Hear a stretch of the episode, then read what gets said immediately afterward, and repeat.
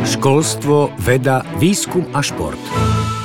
Dobrý deň, som Branislav Grelink, team leader pre školstvo a ďakujem, že počúvate náš podcast.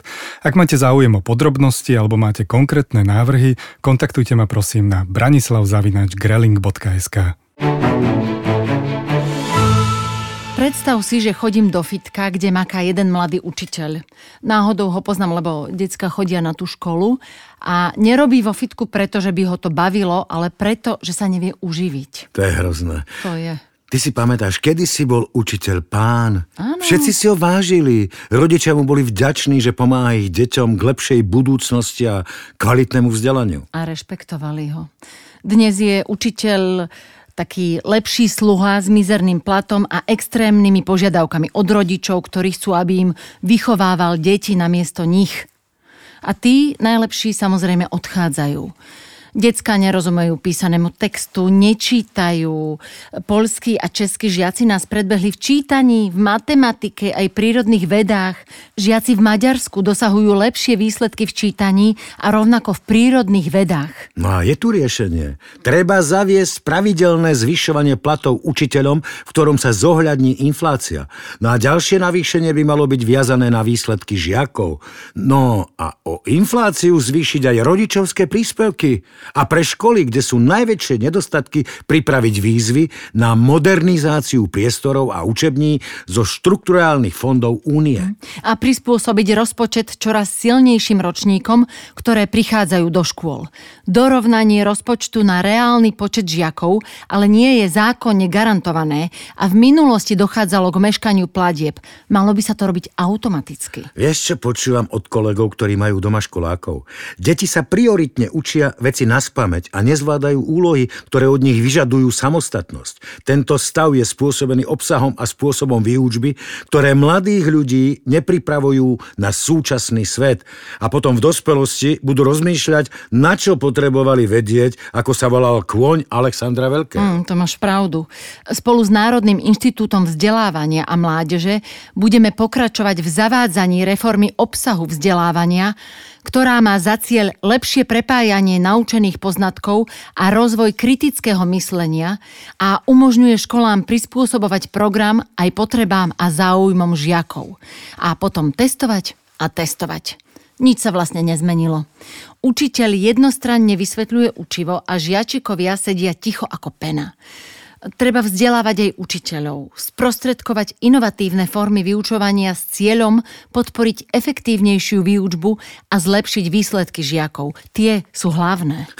Ak sa opýtaš akéhokoľvek pedagóga, teda hlavne triedneho učiteľa alebo riaditeľa, čím trávia najviac času, je to administratíva. A to je príšerné. Namiesto toho, aby sa venovali príprave alebo učili, vyplňajú kolónky.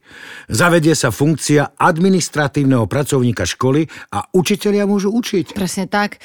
Vieš, ono sa to povie učiť. Ale z čoho? Decká majú pomaly rovnaké učebnice, ako sme mali my. No, pozri, tu je to napísané.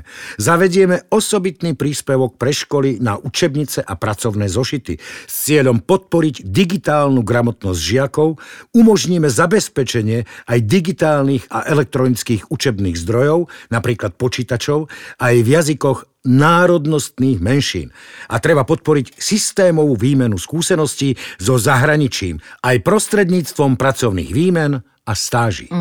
Každý rok riaditelia škôl chodia po maturitné testy do distribučných centier, často do iného okresu, na vlastných autách, ako by nebolo jednoduchšie doručiť testy, samozrejme, v bezpečnostnom balení externou firmou priamo do škôl. A keď sme už pri tom, najúspornejšia a najjednoduchšia by bola elektronická maturita.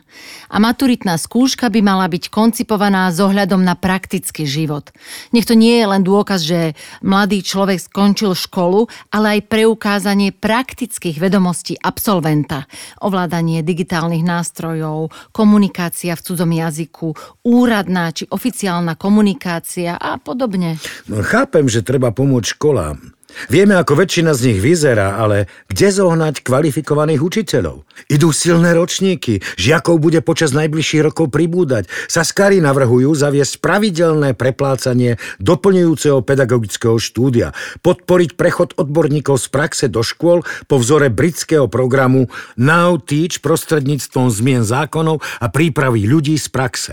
Zdravotníkom by sa mali vytvoriť predpoklady pre duálne vzdelávanie, ktoré by im umožnilo praxovať u zamestnávateľa v ambulanciách či nemocniciach a nadviazať kontakt s reálnou praxou. Žiačikom, ktorí nestíhajú učivo, hlavne tým zo slabšieho sociálneho prostredia, bude štát preplácať doučovanie. To je skvelé. Budeme samozrejme dohliadať, nakoľko to plní účel, teda zlepšenie prospechu a zníženie opakovaní ročníka. Aktivity a ich výsledky budú každoročne sledované a vyhodnocované. No a tu máme niečo, čo by malo pomôcť mladým rodinám. Budovanie materských škôl. Slovensko má nedostatok miest pre deti, čo znemožňuje rodičom zosúladenie pracovného a rodinného života. No to mi hovor, s tým sme si užili aj my. Miest v štátnych materských školách je málo a súkromné sú často drahé. No tak sme sa rozhodli rozhodiť siete a obiehali sme, čo sa dalo.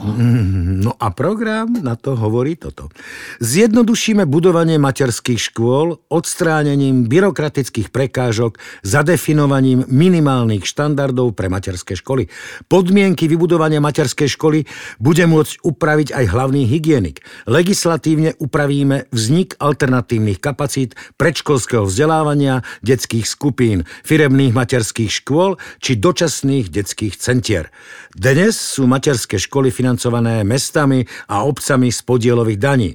Tieto financie nemá materská škola garantované a nie sú nárokovateľné na rozdiel od štátneho normatívu, ktorý dostávajú základné a stredné školy. Zavedieme normatívne financovanie materských škôl bez ohľadu na zriaďovateľa. Materská škola dostane od štátu rovnaký príspevok bez ohľadu na to, či je to obecná, súkromná alebo cirkevná materská škola. Obdobne, ako je to v súčasnosti pri základných a stredných školách. Pozrime sa na príspevok na materskú školu. No, tak taký príspevok to by sa vtedy zišiel aj nám. Niektoré mamičky platia za škôlku polovičku platu a nie každá nájde miesto pre dieťa v ich dedine alebo spádovej oblasti. Potom už ostávajú len tie drahšie možnosti. No, je tu riešenie. Treba im prispieť na materské školy. Pokiaľ nie sú vybudované a garantované miesta pre všetky deti od 3 rokov, treba prispieť rodičom z európskych zdrojov na predškolské vzdelávanie dieťaťa. A aj jasle by mali byť zaradené pod ministerstvo školstva, aby sme vedeli ovplyvniť kvalitu vzdelávania a formovať ju ako prípravu na materskú školu. Dúfam, že sa tu spomínajú aj vysoké školy. Dnes má skoro každý vysokú školu. Ibaže polovicu z tých ľudí nikto nikdy nevidel na prednáškach a diplomovku v lepšom prípade opísali. Alebo si vybrali tie čudesné študijné odbory nízkeho uplatnenia a kvality, len aby nejakú školu mali a držali nejaký ten papier v ruke. Treba vypracovať ranking vysokých škôl. Taký, na ktorý budú reagovať napríklad aj zamestnávateľia. Tak toto máš obrovskú pravdu. Pozri sa, tu je odpoveď. Ministerstvo školstva bude každý rok publikovať ranking vysokých škôl podľa týchto kritérií. Uplatnenie absolventov, záujem o štúdium na jednotlivé školy, hodnotenie výsledkov tvorivej činnosti, hodnotenie akreditačnou agentúrou, hodnotenie štúdia z pohľadu študentov. Inak neverila by si, že dostať sa na vysokú školu v zahraničí a hlavne v Českej republike je administratívne jednoduchšie, teda čo sa týka prihlášok a prijímacieho konania. Treba to rozhodne zjednodušiť, aby sa dalo prihlasovať z jedného miesta. No a teraz si predstav, že 20% absolventov slovenských stredných škôl volí štúdium v zahraničí. No tak to niečo hovorí aj o kvalite našich vysokých škôl.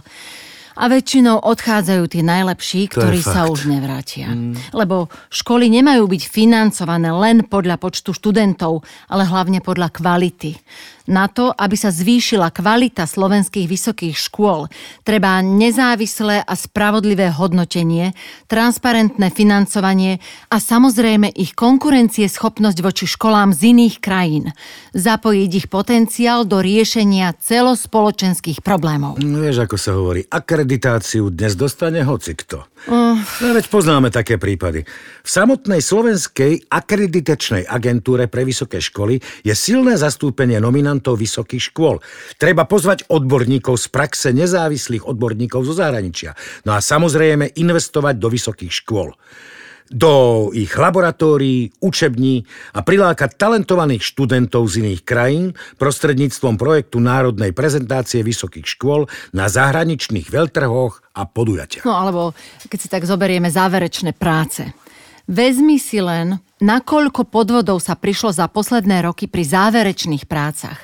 Až 1/4 študentov priznáva, že sa stretli s podvodom pri záverečných prácach.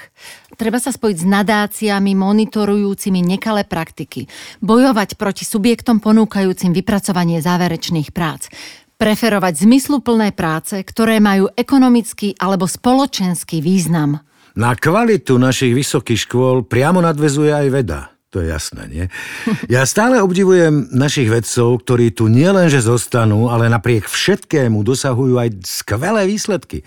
Treba ich podporiť, investovať do kvalitného výskumu, lebo veda sa dnes mimoriadne odráža na produktivite práce a ekonomickom raste.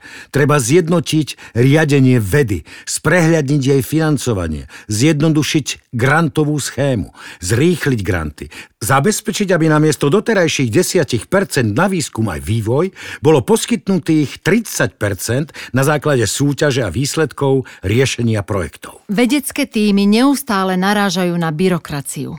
Jednou z legislatívnych bariér je aj obmedzovanie zamestnávania na dobu určitú, ktoré je určite vhodnejšie pri práci na jednotlivých grantových projektoch. Riešenie je umožniť neziskovým organizáciám dohodnúť sa na pracovnom pomere na kratší čas a keď treba, tak aj opakovane. A samozrejme dokázať výnimočných ľudí aj výnimočne zaplatiť mimo tarifnej tabuľky, ktorá odzrkadľuje len pracovné zaradenie a odpracované roky. A jednou z veľkých úloh nášho školstva je inklúzia. Aby ani jeden žiak neostal bez vzdelania, aby neprepadol cez sieť inklúzie jediný ľudský život. Riešením je aj dostatočná sieť špeciálnych škôl, ktorá by mala byť špecializovaná na všetky druhy zdravotných znevýhodnení. Proces prideľovania prostriedkov na podporné opatrenia by mal byť transparentný. Dopyt škôl po nich už niekoľko rokov prevyšuje objem vyčlenených zdrojov, čo v praxi znamená, že časť požiadaviek škôl ostáva neuspokojená a množstvo znevýhodnených žiakov bez podpory. S cieľom zlepšiť prípravu študentov pedagogických smerov a personálne pomôcť školám zavedieme pilotný systém, v ktorom študenti študujúci pedagogické smery budú počas posledného ročníka bakalárskeho štúdia vykonávať súvislú pedagogickú prax na pozícii asistent učiteľa.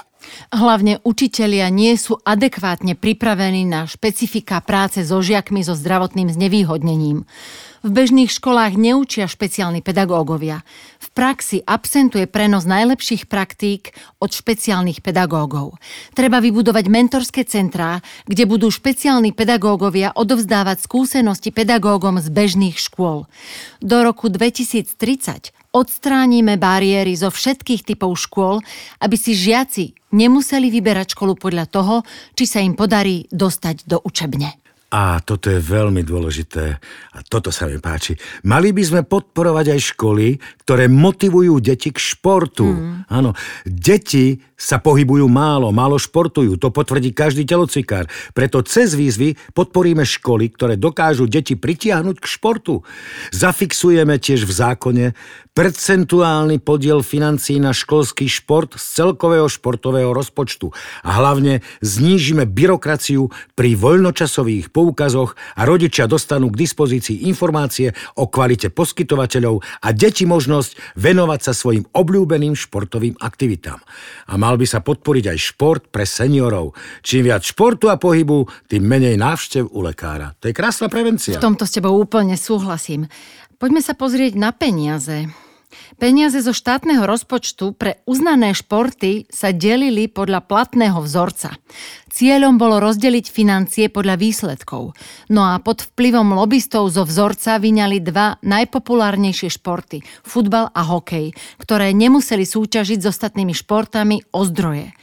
Chceme postaviť futbal a hokej na rovnakú štartovaciu čiaru s ostatnými športami. Tak, aby sa všetkým športovým zväzom oplatilo starať sa o športovú základňu a reprezentáciu. A mal by sa vytvoriť aj stabilný, spravodlivý systém pre parašport a umožniť športovať väčšiemu počtu zdravotne znevýhodnených športovcov. Časť financií pre šport pochádza z výnosov lotériových hier akciovej spoločnosti Tipos. Výnosy z Tiposu do športu pochádzajú konkrétne z číselnej lotérie a predaja žrebov. Tieto výnosy nesúvisia so športom a nie sú závislé na jeho kvalite a počte stavkujúcich divákov. Vymeníme zdroj financovania pochádzajúci z číselných lotérií za odvody zo stávkových hier všetkých firiem podnikajúcich s biznisom, založeným na stávkach na športové podujatia. Tieto priamo súvisia so športom. Ak budú športové zápasy atraktívnejšie, narastú aj výnosy zo stávok na ne. A všetci na tom získajú. Aj športovci, aj spokojní diváci. A Jožko, ak dovolíš, ja sa teraz prezujem do tenisiek a idem si trošku zabehať. No a všetko, čo sa nezmestilo do nášho podcastu a ďalšie podrobnosti nájdete na stránke sas.sk/program. Objednávateľ Sloboda a Solidarita, Priemyselná 8 821 09 Bratislava, IČO 42 139 333. Dodávateľ Bajko SRO, Suchý vrch 32 900 91 Limbach, IČO 36 724 076.